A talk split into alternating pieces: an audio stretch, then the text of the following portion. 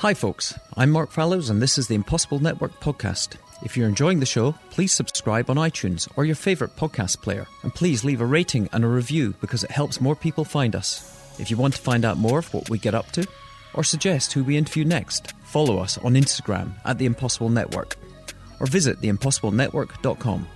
Okay, let's get started. In part two, we explore how Emily met and formed a 17 year partnership with Bonnie Siegler, forming their New York design firm, Number 17, before we dive deep into her 20 seasons of driving the identity of Saturday Night Live. We also discuss her leadership experience at Pentagram and the challenges of combining that with motherhood.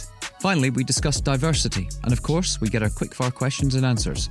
I hope you enjoy the curiosity, humour, and design principles of Emily Oberman. That experience with Tibor must been very hard leaving M & Co. if they were so bound up with your life and the direction and, and your, your development as a designer and as a human being. What was it that made you then leave to go and set up your own studio called uh, Number 17 with someone called Bonnie Siegler? couple of things. Bonnie and I had met before I started working at M Company. We met at a job that we both worked at for a short period of time at a studio called Marcus Ratliff Incorporated. I opened the door. I worked there already. I opened the door when Bonnie walked in, and it was kind of one of those, "Hi, I'm Emily. Hi, I'm Bonnie. Want to hang out after work?" Like it was just like that. Mm-hmm. And we always knew that we would wanted to have a design studio together but we also knew that we needed to learn and experience and explore different things. And so that was always something sort of in the back of my mind while I was at M and Company. Not that I ever, not that I was ever anything but 150% committed to working at M Company when I was at M Company. I sweated and bled M Company for six years, which is longer than anyone ever worked at M Company. And a couple of things were happening. Uh, I'd been there for six years, which is a very long time, and it's a it's a, a hard job, very demanding. Tibor is a demanding guy, and at the same time, Tibor's interests were sort of changing. He had f- sort of fallen in love with this with Colors magazine. I worked on the very first issue with him, but he he wanted to do more editorial. He wanted to do more content uh, in a different way, and so his focus was less on sort of M and Company, not M and Company, because of course that's his soul, but his focus was changing at the same time as I'd been there for about six years. So it just seemed like time. It was really hard, but the nice thing was that I continued to do a couple of projects with Tibor. Like at number 17, we did a couple of projects with Tibor, so it sort of softened the separation a little bit and it was just it was the right time to change Did to you grow did you manage to open the, the studio with a founding client? we you, did You did. and what was nice is that bonnie had been working at vh1 for years when she left they hired us to do ad campaigns for them and to do branding work for them and to do some on-air work for them so they came with us to number 17 so we had Right, I that's vh1 and viacom as a client from the beginning at number 17 So a little less to worry about as a founder. a little Yeah, less to yeah, worry a about. little bit. Plus, we worked out of Bonnie's apartment, so we had no overhead. One computer that we shared, and it was it was time. I I still, when I talk about M and Company, I still say we, which makes me really happy, and I hope it makes Tibor happy wherever in the universe he might be. It's still part of my DNA, and Maira, of course, has evolved even further. Uh, she was always a huge, huge, huge part of M and Company, the M of M and Company. But what she became, not what she became, because she always was that, but what she continues to do is mind blowing to me. Anyway. I've heard you say that you're you didn't really have a business plan when you set up number 17, but you had a did have a plan which was pretty simple, which was to do good work for smart people and for products that you actually liked. I mean, that's the- the perfect combination, really, for anyone working in any creative field. But it's very hard to do. That's, there's not that many smart people around, and you have worked with some extraordinary brands. How did it? How did it evolve? I have no idea.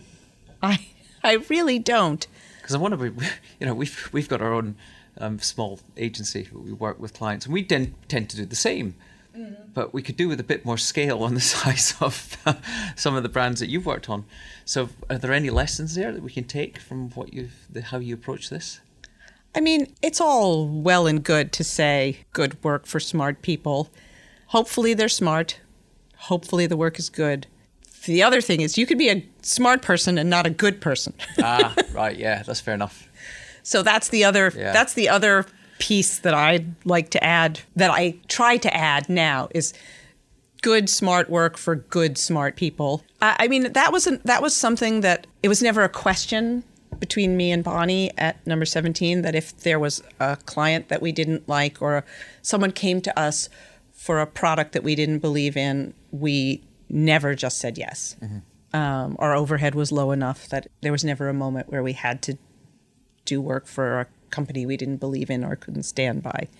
I, I don't want to sound like everyone on earth has that luxury because I know that that's not always true. We were lucky enough, and I think at Pentagram, we also are lucky enough that we don't have to do work for people that we don't believe in, or brands that we don't believe in, or companies that we don't feel uh, simpatico to. But the smart people is something that I feel like I've been pretty lucky in. I think often our clients are people who I respect for the way they think and the kind of presence that they bring to a project. It's not always the case. But I suppose it's also the trust. You've got the coming from the time you spent the six years at M&Co, it must have given some confidence in a lot of the clients to work with you and with the work that Bonnie had done in the past as well, particularly um, working with amazing, like Lorne Michaels. I mean, this, uh, you know, a, a, an icon in his own lifetime. I mean, to have worked with him over such a long period, he must have trusted in your judgment, which is uh, incredible to have that privilege to work with someone like that. I don't know how much he knows that he was trusting in my judgment specifically. Saturday Night Live is a very well oiled machine. Mm-hmm we did we did the work for the titles for Saturday Night Live mostly through the film unit for a long time through a man named Jim Signorelli, who is the guy who created all the parody commercials throughout the years, uh, like a genius, crazy person, genius. And so we worked with him, and so there I think there were years where I don't think Lorne Michaels knew exactly who it was that was doing all this work for him. But he liked what he saw. But he liked it and he trusted and he trusts. Now he does. Now he, I don't know if he passed me in the hall, if he would be like, hey, Emily. But now he knows who, hmm. who he's working with.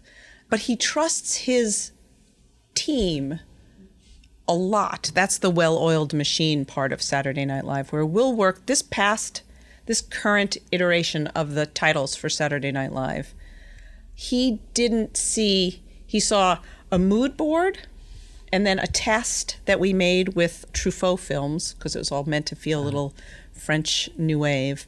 And then he didn't see the titles till the dress rehearsal on the day of the season premiere. Wow. That's, so. That's leaving it late. It, it, eh, yeah. It's a tight. I don't know what would have happened if he hadn't liked them. They were good. I, I don't think that Mary Ellen Matthews, the photographer for SNL, she and I did the titles together with the film unit. We knew that they were pretty good. So I wasn't that worried. But again, as a worrier, Mm-hmm. There's certainly something in the back of my mind saying like, "What? Eh, what do we do? What happens at 11:30 if he doesn't like these?" but he did he did like them but that's this sort of and i love that that's again that goes back to the sort of method acting and to the smell of the grease paint like i love that right down to the wire i don't love it with every project i just to say i have but you, thri- you thrive on it I, I think i thrive on that sort of energy but especially with saturday night live which i have loved for all 45 years of its existence. I remember where I was the first time I watched the show. Mm. I remember where I was when the show premiered. I was a kid and I got to stay up and watch it and it like you know fireworks went off in my head, and I have carried that love for that show f- with me for 45 years. And so there's something that energy that Saturday Night Live has is something that sort of again fills my soul with a kind of exuberance that I I understand. How many seasons have you worked on it now? Is it over 20? Oh yeah. Yeah. Wow. How do you remain so fresh, energized, and focused? With I, I mean, I, I know that there's a there's a form a formula to Saturday Night Live, and it's like say it's a well-oiled machine. It's amazing that it's gone on for so many years. But there must be a point sometimes where you think, is it time for some new blood? Is there is, should someone else take it over? But how, if not, how? No. do you, no, you're not a chance. Get your hands off it. There that may, day may come. Are there, are there have there been times over the last twenty years when you've gone, oh, I'm struggling with this one? Yeah. You know, because it is. It's the same brief every year. Yeah. It's New York City. That's what I'm saying. To, to have the same brief year in year out and not feel to remain that fresh and energized is say something about your your character and your uniqueness in terms of the designer. dog with a bone. So let me just contextualize it for maybe listeners that haven't watched or aren't that familiar with Saturday Night Live, because not everyone is listening to the show in America. You do the design for the opening of the show and the closing credits for every season when it starts, and it's a new brief every year. Is that correct? It's the same brief every year. Same design brief every year. The the brief for the titles for Saturday Night Live is the same and has been the same since 1975 when it premiered. It's New York City at night, the most f- amazing party that you wish you were at the with the cast members. The city is gorgeous. The people are having a great time. That's the brief. One of the things that we always say is that the show is funny, hopefully. The opening titles are not. Mm-hmm. The opening titles are this beautiful introduction into the world of New York at night. So we're never trying to be jokey with what we do. It's supposed to be fun and funny and have that element of sort of wit. I think all design should have an element of wit. And by wit, I don't mean humor, I just mean uh, a shared experience, I guess. And so we shoot in and around the city. And then we also shoot the cast members in and around the city. And it's all done in the week or two before the season premiere. And we do the opening sequence about every three or four years. It gets redone. So it doesn't get done redone every year. Um, it gets redone when sometimes when a big chunk of the cast changes or when there's a specific anniversary. The last time we did it before this most recent one was at the 40th anniversary. So there was a special opening title sequence done to celebrate the 40th anniversary. Now we're in the 45th. I don't know when we'll do it again. This is the second year of this iteration. So it's not it's not something you have to figure out every year. So you get to sort of think about it a little bit and the idea is always to sort of reinvent what that experience is. Like the for the 40th anniversary because it was grand we worked with Rhys Thomas who is the director and he got a helicopter which we'd never done before and the helicopter flew over the city. Usually it's very run and gun kind of uh, down and dirty Yes. guys on the street and this was to give the whole thing this idea of this grand celebration.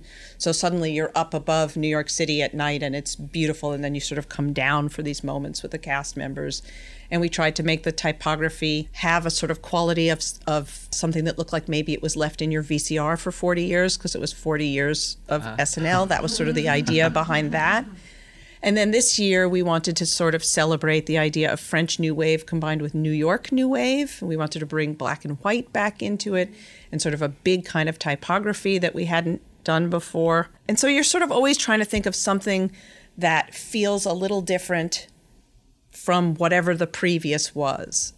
And the cast is delicate dance, not because they're difficult, but because most of them don't get back into the city till the week before. So you're shooting 20 cast members or 17 cast members the week before, and you start shooting at eight o'clock at night, mm-hmm. and you shoot till three, four o'clock in the morning. I've been at shoots for cast members where they arrive for hair and makeup at one o'clock in the morning. Wow. Wow. One of the best New York experiences of my life was working was the shoot for Kate McKinnon in this current iteration of the Open, which takes place in the Metropolitan Museum. We were in the museum at two o'clock in the morning, wandering around. Uh, The Egyptian room?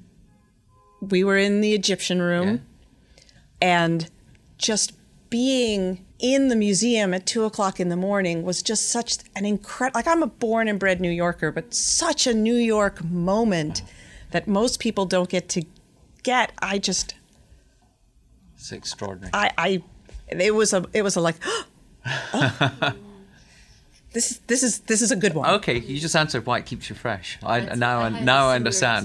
Anything Yeah. getting experiences like that would energize anyone. There's Amazing. also the other great thing about Saturday Night Live is again, it feels really like like that sort of like backstage. Like you can be backstage while they're doing the show. If you're if on the occasions that I go, you get to stand in the hall and literally someone will walk by with a llama, like, and it's just it's like being on an old But studio also lot. being a native New Yorker as well and designer, being part of the fabric, not just the f- fabric of American society, but fabric of New York society and culture.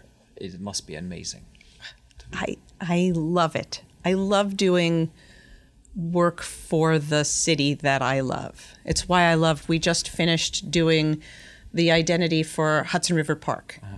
The all the signage went in this summer. It's beautiful, and I'm proud of it. I spend a lot of time in Hudson River Park, being able to brand something that's part of the city that I love, that is meant to sort of relate to Paula's High Line, which is the gold standard mm-hmm. of signage in the city, makes me really proud. It's also why I love being at Pentagram. Yeah.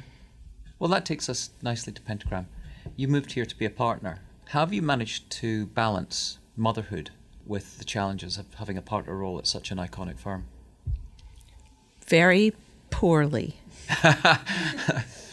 it's But you're, but I'm sure, I'm sure it's ha- Harry and Eli. Yeah. Yeah. Ha- Very sure. I'm sure Harry and Eli are very happy with with Mum at the moment. They love Pentagram. Mm-hmm. They love coming to Pentagram because when they come here, they bring comic books that they have drawn and written.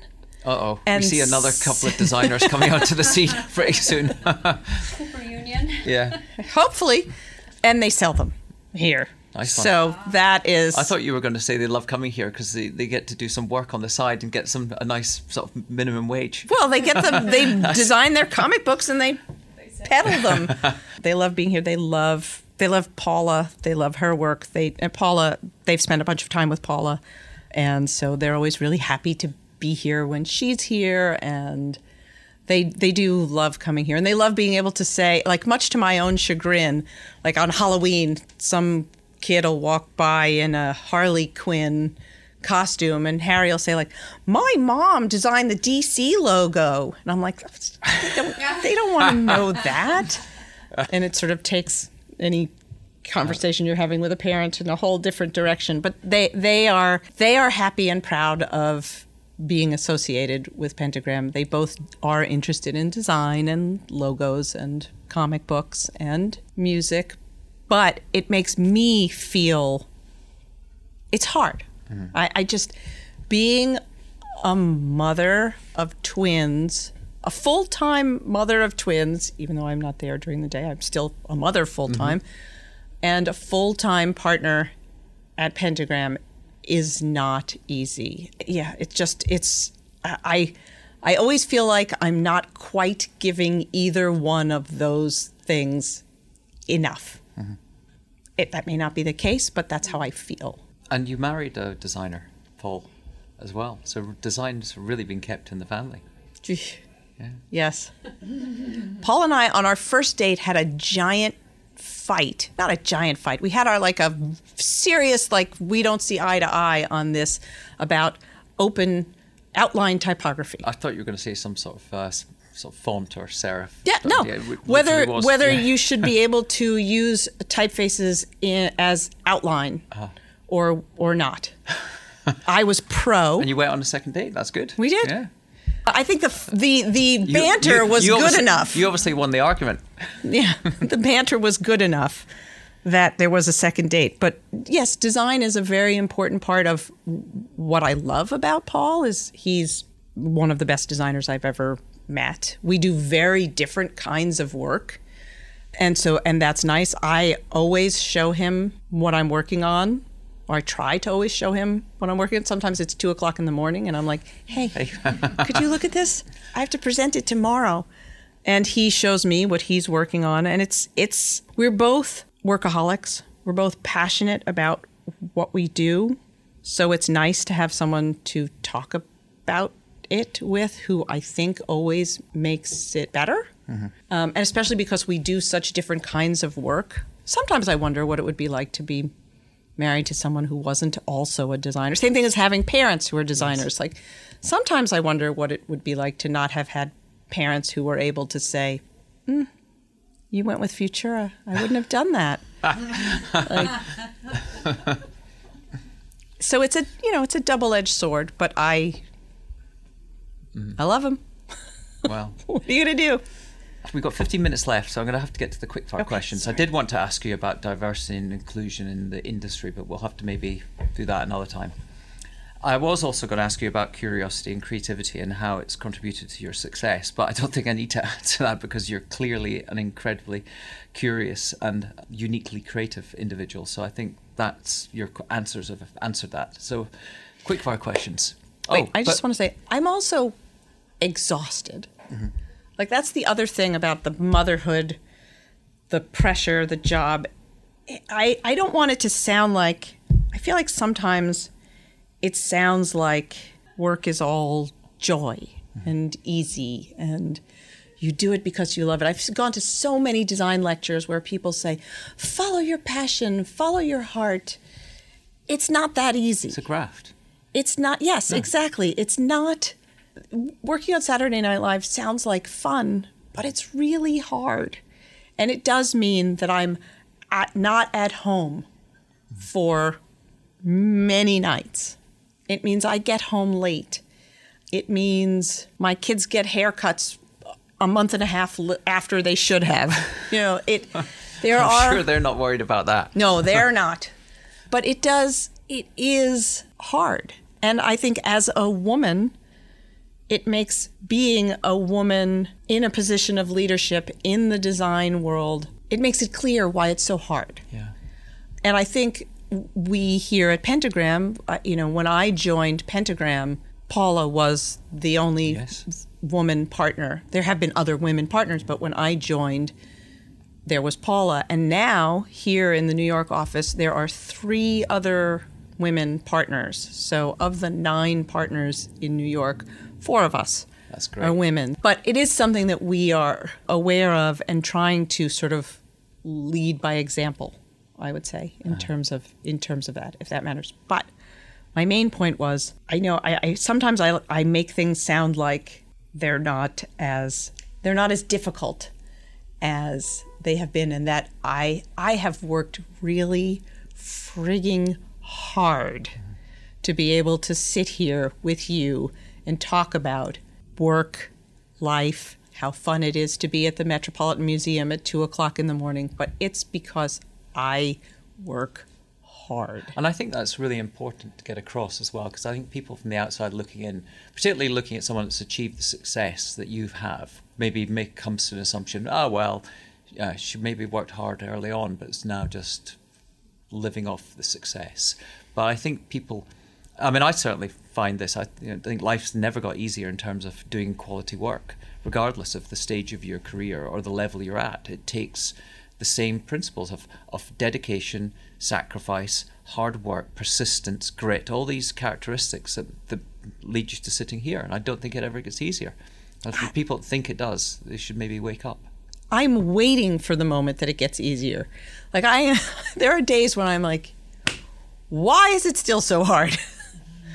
but But it's good. It's the process, and Yeah. that's what we love. True. Okay, sorry. The quick fire questions. What principles do you stand by? I do stand by do good, smart work for good, smart people. Yeah. But that also is spend time being good and smart with good, smart people. And I also believe in, you know, being as kind as possible to the planet. Mm-hmm. And getting your kids' haircuts once every six weeks. oh, God. Once every six months. what hard choices have you had to make, but uh, were tough at the time, but turned out to be the right decision in the end? I- think the ending number 17 Yeah, that was a really tough. hard choice for both of us. We decided to do it independently. Uh, I think that we each wanted to try other things, and we thought about it for a long time. And I think that that was difficult for both of us because it was a, a beautiful thing. But in the end, I I'm glad that it gave me the opportunity to come and sort of find this new chapter at Pentagram.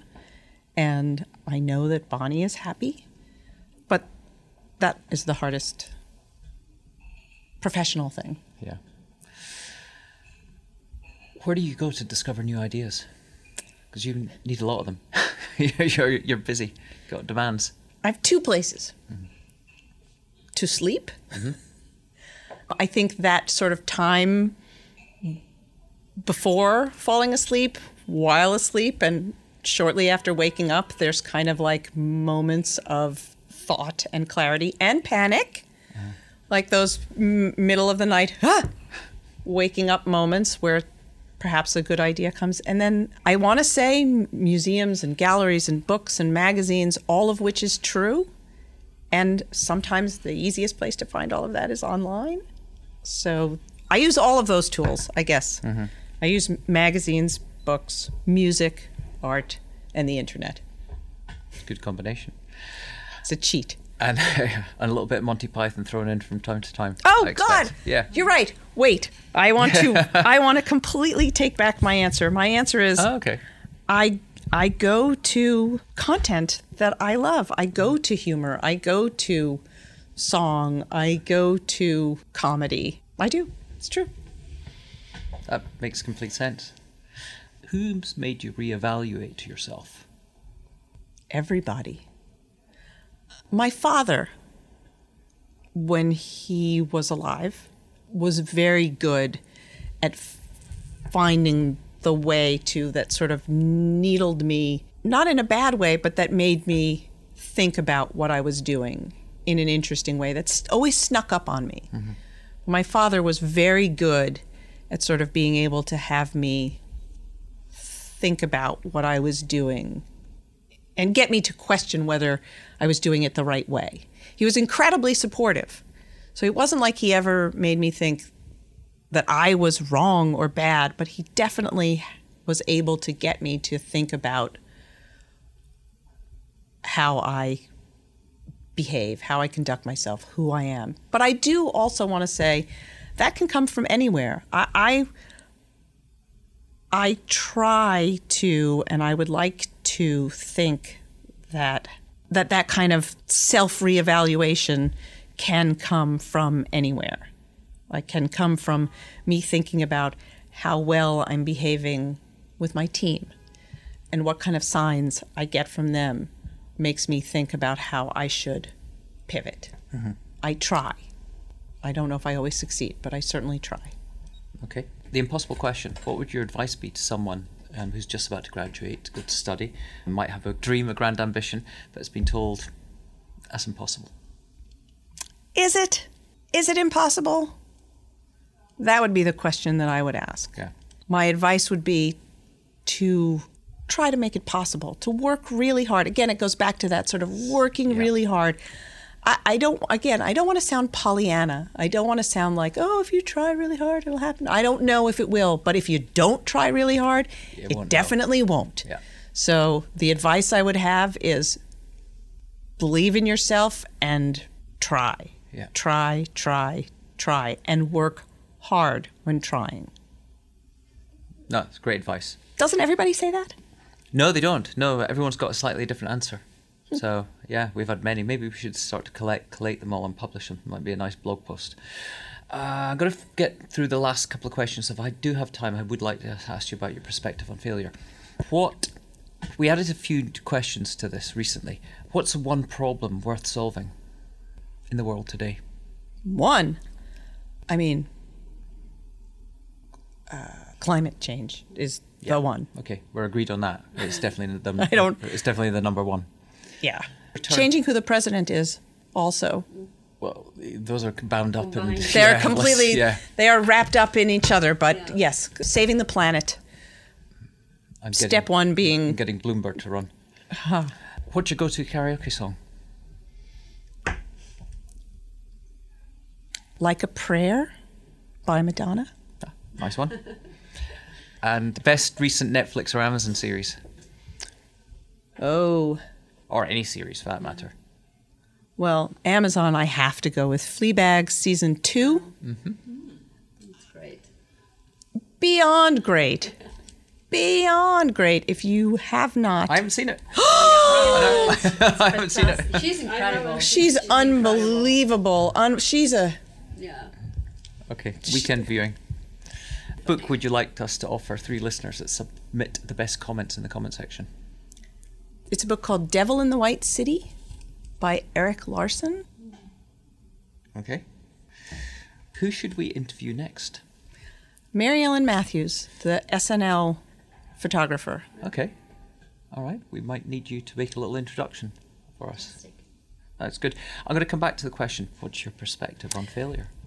My perspective on failure is that me personally, I wish that I were less worried about it.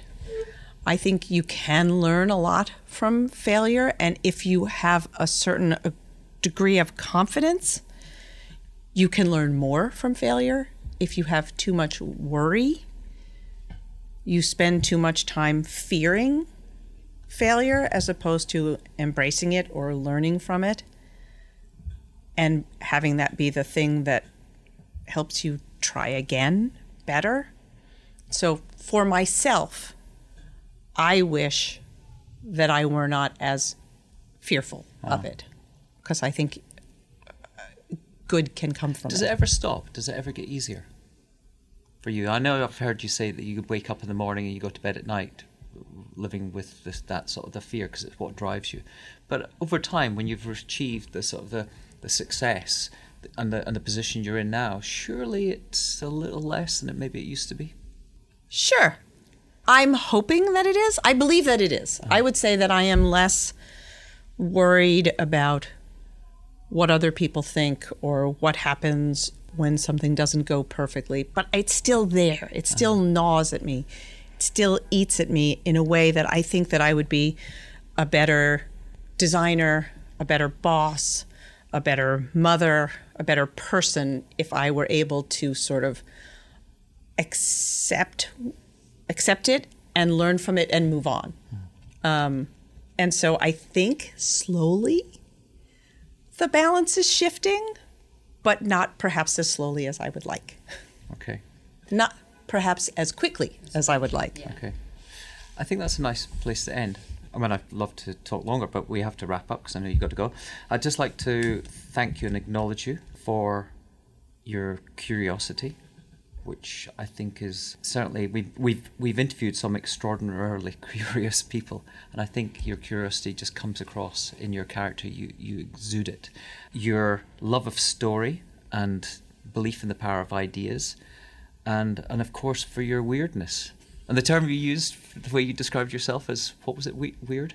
Beautiful weirdo. Beau- beautiful weirdo. Yeah, I absolutely love that, and I want to sort of adopt that and have a badge, uh, walk around now with beautiful weirdo. That's a great idea. I think it's wonderful, and just a new podcast. yeah, it could be, and and really just for your your non-conformity, because I think that's what's I suppose in a way it's defined your career through design, and and kept the, you fresh. So thank you very much for your time. And and just the final thing I was going to say when I was doing the research for you, I absolutely love the typefaces that you came up with, and the names for them, the the the fantastic beast, the the ones for Fantastic Beasts, was it Crimes New Roman? Crimes New Roman. I I love it. I got to give that to Tim Cohan, one of the associates on my team. That was he. That was his name. I, my role in that was just saying yes. yeah, but all the same, I mean, to be have a legacy that has created the work that you've created, it's it's amazing. The uh, uh, more people should know your name when they see this amazing design that uh, and uh, surrounds our life, and and particularly living in New York. So thank you very much for your time. Uh, Thank it's you. been wonderful, and uh, yeah, look forward to interviewing Mary Ellen Matthews. Mary Ellen Matthews. So She's thanks. great. Thank Thank, you, you. It's it's been a pleasure. Thanks. Just go to iTunes, Spotify, Stitcher, Google Podcasts, or whatever podcast player you listen to subscribe and rate. And if you like the show, please give us a five star rating as it helps more people discover us. If you want to learn more or have someone you'd like us to interview, just visit us at theimpossiblenetwork.com or DM us on Instagram at The Impossible Network. For now, be curious, be creative, and be open to serendipity. See you next time.